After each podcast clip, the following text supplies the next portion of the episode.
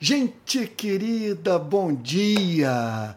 No Palavra Plena dessa quinta-feira, 27 de julho de 2023, eu estou com a minha Bíblia aberta no livro do profeta Jeremias, capítulo 12, versículo 10, que diz assim: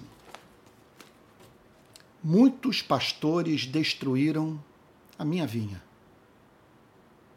e pisaram o meu campo fizeram da porção que era o meu prazer um deserto.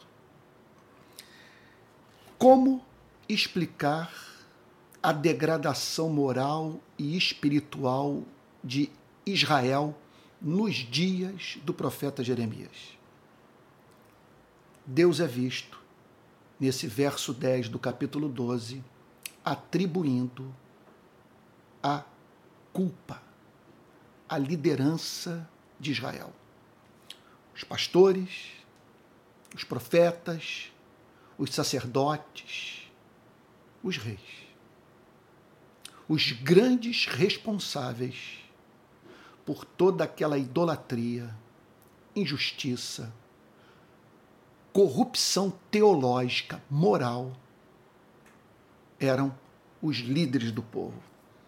Então, Observe que a extensão da desgraça causada por todo esse desmando da liderança política e espiritual de Israel, veja, era proporcional à tarefa para a qual Deus havia incumbido aquela mesma liderança. O verso 10 declara que eles haviam sido chamados para cuidar da vinha do Senhor. Então, o seu chamado era comparado a alguém incumbido da tarefa de cuidar de uma vinha. Que beleza de imagem! Essa é uma pergunta que todo líder deveria responder. Afinal de contas, por que eu almejo alcançar um cargo de liderança. Porque é minha intenção ter pessoas sujeitas a mim, me servindo, trabalhando para mim. O que essa passagem declara que se a resposta não for exercer a função de líder para fazer a sociedade, o povo a igreja florescerem. Essa motivação é diabólica.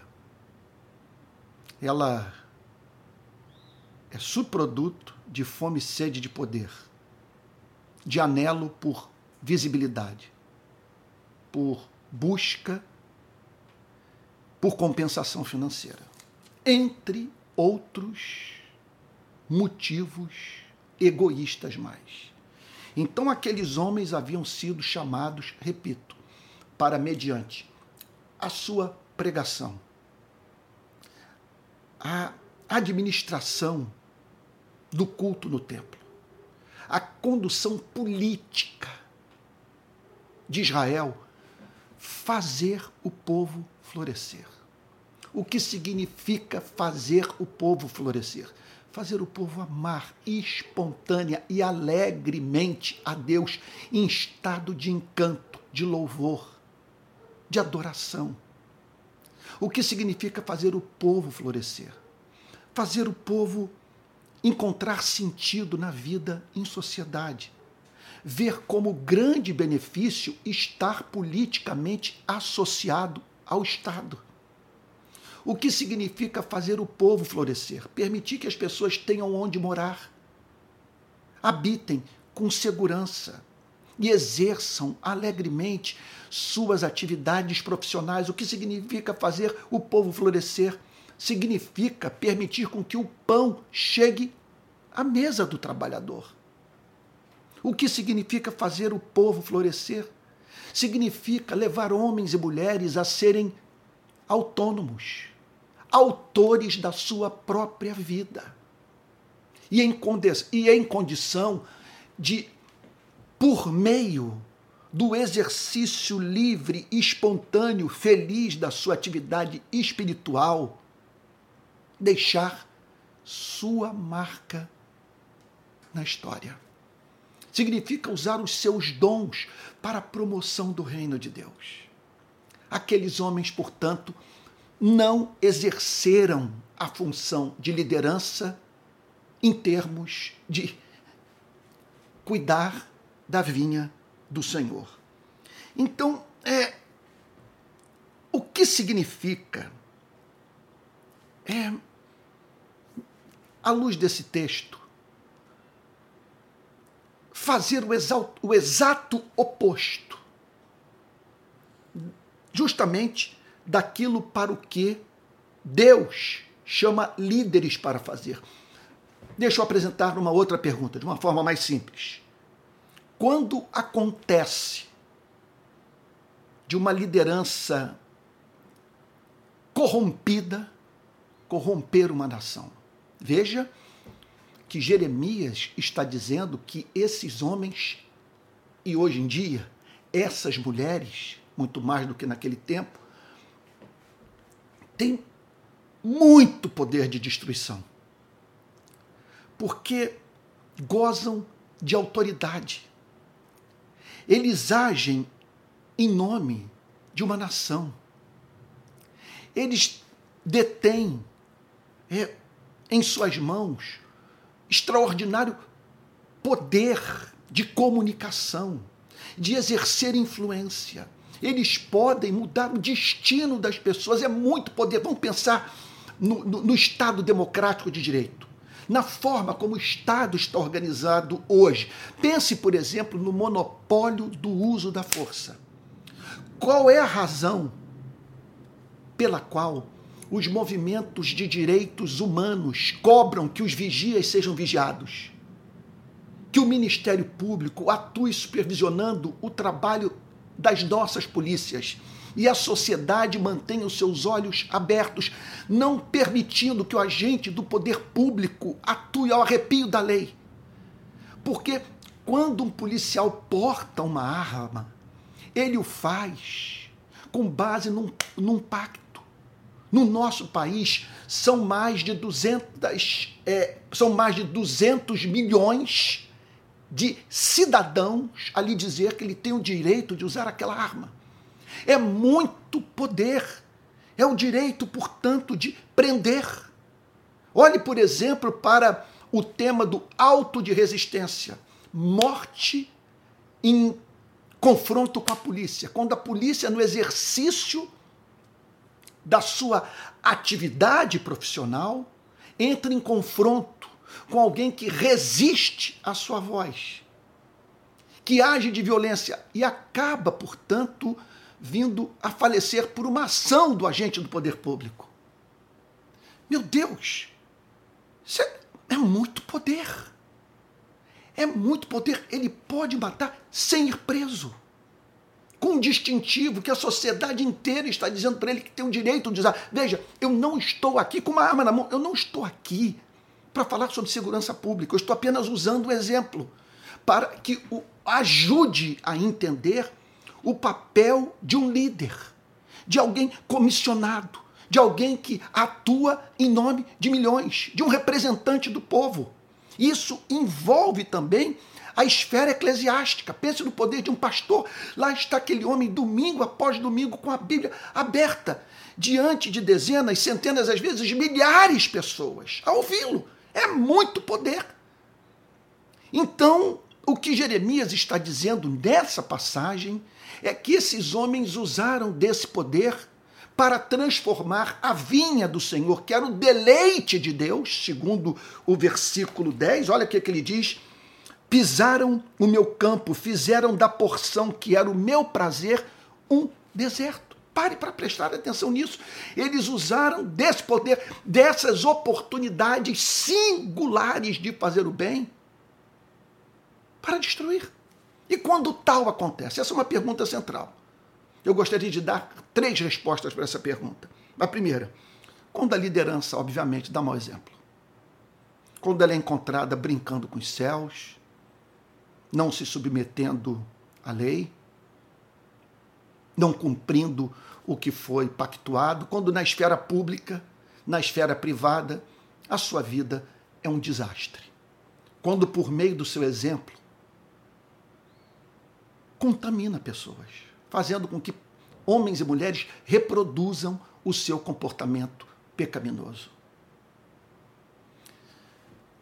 Deixa eu entrar aqui já no campo da aplicação. Olha, esse comportamento despudorado, carnal, perverso, meu Deus, assintoso de jovens nas redes sociais, veja, é subproduto do comportamento de pastores que agem nas redes sociais, se comportando com o mesmo nível de estupidez. Se os pastores não curtissem o que esses meninos, o que essa, o que essa gente escreve, se os pastores não usassem esses rapazes como testas de ferro, se os próprios pastores não fossem vistos tratando publicamente o que deveria ser tratado em público, nós não veríamos esse, nós não testemunharíamos esse, esse, esse quadro de terror. Esses, quer dizer, esse, essa situação vexatória, porque por que vexatória? Porque tudo isso é feito diante dos olhos de não cristãos, que olham para o comportamento dos cristãos nas redes sociais e são levados a dizer: eu não preciso de salvação. E essa gente, apesar de defender valores morais elevadíssimos, não vive o que prega. Então não quero papo com hipócrita. Agora vamos lá. Segundo lugar, respondendo à pergunta quando tal acontece, quando a liderança destrói a vinha do Senhor, quando tolera a injustiça, quando simplesmente não ergue sua voz contra pecados crassos quando é incapaz de dizer coisas do tipo não matarás. Olhe, por exemplo, para João Batista. Esses dias eu mencionei isso numa pregação, recebendo policiais que o procuraram no Rio Jordão para serem batizados. Ele vira-se para eles e diz o seguinte: Olha, vocês querem ser batizados. Mas vamos lá, vamos apresentar aqui é, os atos que devem se seguir a uma decisão como essa. Vocês querem que eu derrame água sobre a cabeça de vocês, como expressão do seu arrependimento.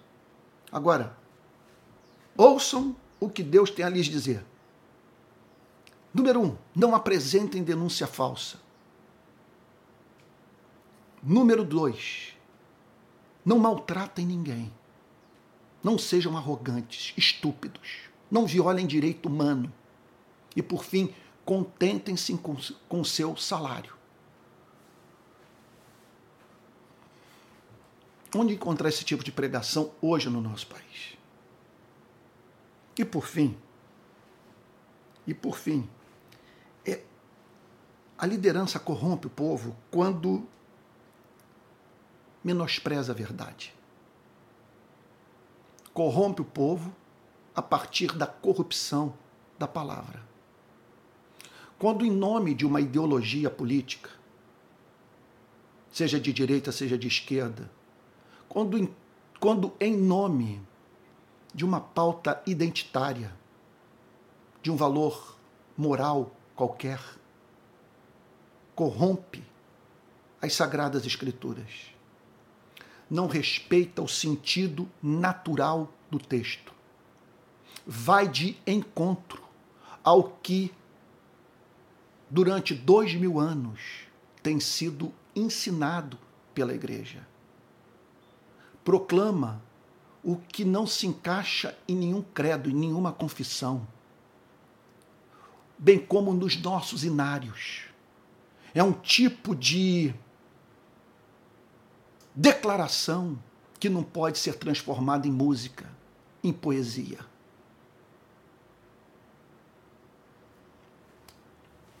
E assim, portanto, a vinha do Senhor se transforma em deserto. Quando os líderes dão mau exemplo, toleram a injustiça e corrompem a verdade.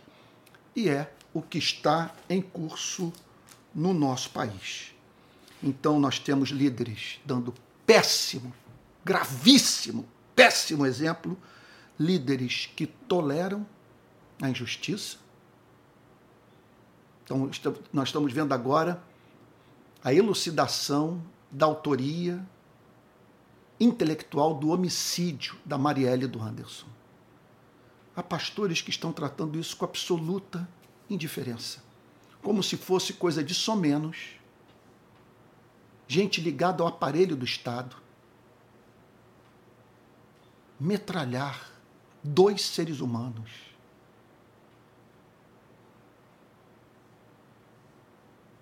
Numa cidade grande, em plena democracia, por motivos mesquinhos e a partir de conexões com o submundo do crime. E simplesmente esses homens acham que é coisa de somenos estarmos chegando agora à elucidação de crime tão hediondo. Marcam um encontro com o presidente da República e não tocam no tema da fome, da desigualdade social, da carência de acesso à rede de esgoto. Metade das cidades brasileiras, metade da população brasileira não tem acesso à rede de esgoto. Nada falam, nada falam sobre a, a precariedade do ensino público, a superlotação do sistema prisional. Então nós temos líderes que dão péssimo exemplo, toleram a injustiça e que corrompem a verdade. Olha só, deixa eu só dar um exemplo. Só um exemplo. Jeremias fala aqui sobre a vinha transformada num deserto. Pensemos na polarização que hoje está presente no nosso país. Todos nós sabemos de famílias que estão divididas, de amigos que deixaram de se falar, de amizades antigas que chegaram ao fim. Sabemos de ódio, de perseguição, de gente trabalhando duro para, usando a terminologia é, dos nossos dias, lacrar aqueles de quem divergem ideologicamente. Um caos. Bom, a Bíblia não diz que os cristãos são o sal da terra e a luz do mundo? Pergunta você, que diferença fizemos nesse cenário de polarização? Simplesmente a sociedade foi submetida a um teste. E aqueles que deveriam por ele passar, mostrando para o mundo como os cristãos lidam com as suas diferenças políticas, foram os principais perpetradores da divisão na nossa sociedade. É impressionante o fato de que hoje alguns dos nossos melhores jovens não congregam mais nas igrejas do nosso país. É, sua voz não é ouvida, e não apenas isso. Não há espaço para eles. Quem pensa da forma como eles pensam, simplesmente é taxado de esquerdopata, de comunista de um progressista fanático imiscuído da igreja a fim de corrompê-la. E assim nós vamos homogeneizando a igreja, transformando a membresia em soldadinhos de chumbo. Você imagine se não houvesse quem fizesse oposição ao que ocorreu nos últimos anos nas igrejas do nosso país. Se você me perguntasse o preço foi alto que você pagou, altíssimo. Eu não estou me vitimando, não. É assim mesmo, ou vitimizando. Isso é da, da vida. Isso é do ministério. Não tem que. Eu não gosto desse tipo de comportamento. Não gosto de procurar Deus pedindo que ele sinta pena de mim. Então, não, tô, eu só peço graça para continuar na trincheira. E não arredar o pé e continuar falando que penso com franqueza, assumindo todos os custos. Qual a sua consolação? Minha consolação é ter dado direito aos meus irmãos na fé de poderem dizer, por exemplo, numa universidade, que o apoio da igreja não foi unânime. Que ninguém, ao falar sobre esses dias, poderá dizer que o comportamento da igreja foi uniforme e que todos agiram de maneira idêntica. Houve quem resistisse. Agora, o impressionante é que muitos não se perturbam com isso. Vem essa divisão e não entendem que enquanto nós não tratarmos desse problema, não há avivamento. Se há um arrependimento pelo qual nós temos que passar, é o que envolve esse racha que houve. Nós não podemos, é, é, é, é conforme se costuma dizer, empurrar com a barriga esse, esse problema. É algo grave, gravíssimo. A igreja está rachada. E não há nenhum movimento nesse momento de busca por reconciliação. Por isso, quando eu penso numa passagem como essa, muitos pastores destruíram a minha vinha e pisaram o meu campo, fizeram da porção que era o meu prazer um deserto. Eu penso na necessidade de uma nova geração de líderes. Que Deus me permita ver essa nova geração nascer, descontaminada, a fim de ficar do lado de Cristo, demonstrando independência de pensamento. E assim, manifestando em dias nos quais o amor de muitos está se esfriando, está se esfriando, a beleza do caráter de Jesus. Eu espero que eu esteja me dirigindo hoje a rapazes e moças que, com independência de pensamento, com autonomia de vida, a partir da mais profunda compreensão da teologia do Antigo e do Novo Testamento, farão diferença na história, reformando a sociedade brasileira e isso a partir da reforma da igreja. Vamos orar? Pai Santo, acabamos de ouvir a Sua palavra. Líderes que destruíram a sua vinha, transformando o que lhe dava prazer num deserto. Compadece-te de nós, Senhor, e ajuda-nos a tomar consciência da nossa participação nessa iniquidade até que ponto, Senhor, essa denúncia se aplica a nós? Senhor, que experimentemos um grande arrependimento, do norte ao sul do país, em todas as nossas cidades, Senhor. Que sejam ouvidos clamores por perdão, expressões em voz alta de arrependimento, como nos velhos tempos, Senhor, como em dias de avivamento. Faz assim, Senhor, de modo que onde saímos derrotados, saiamos vitoriosos. E mostremos ao país que nos arrependemos, Senhor. E o que vivenciamos nesses últimos anos foi a pura corrupção da fé cristã.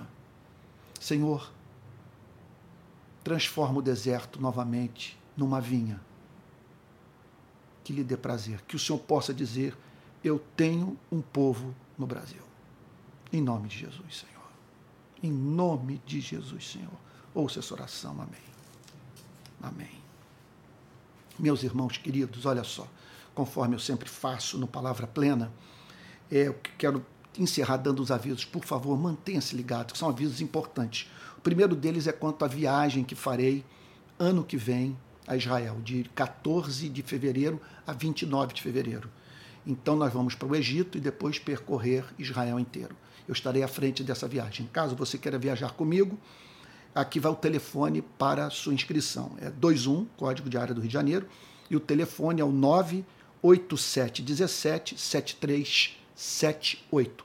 Na, na descrição desse vídeo eu vou botar esse número de telefone, tá bom? Olha só, também quero dizer a você que eu vou disponibilizar na descrição desse vídeo um link que, que dará acesso a você a tudo o que eu faço na internet. E os cursos que eu estou é, ministrando, os livros que escrevi nos últimos anos, vai estar tá tudo ali. Você vai encontrar um, um link, que é o do Linktree. Ele é um link provisório, porque provavelmente na segunda-feira que vem eu já estarei apresentando o meu site. Sim, eu estou criando um site, um site simplérrimo para que tudo aquilo que eu produzo esteja ali e, portanto, sem muita confusão, você possa encontrar aquilo que deseja é, encontrar nas coisas que eu faço. Olha que honra, como que isso me honra. Meu Deus. Olha só, também quero dizer que o Palavra Plena é mantido por pessoas que confiam no meu ministério e que está precisando de apoio. Então, caso você queira contribuir, há duas maneiras por excelência de você me ajudar. A primeira delas é se tornando membro do meu canal, principal canal, tá bom? Que eu não posso mencionar o nome aqui, parece que eles pegam até áudio e, portanto, é, a, a, é, a, ah, eu vou falar, é o canal de YouTube. Então vai lá. Porque veja só, tem o tal do algoritmo. E parece que aquilo que nós falamos, e certamente que nós escrevemos, é, quando divulga uma rede que, é, que compete com aquela que nós estamos apresentando o link, oh meu Deus do céu, que dificuldade de falar. Então, quer dizer, ele boicota e aí ele não entrega o vídeo. Mas vamos lá. Então, uma forma de você colaborar é entrando no meu canal de YouTube, se tornando membro dele. Aí você vai colaborar mensalmente. E outra forma é enviando um pix para esse número, para esse endereço, palavraplena@gmail.com. Espero que Deus o tenha abençoado muito no Palavra Plena de hoje. Que Ele o abençoe e o guarde. Faça de resplandecer o seu rosto sobre você, tenha misericórdia de você, que sobre você Ele levante seu rosto e lhe dê a paz. E até o próximo Palavra Plena.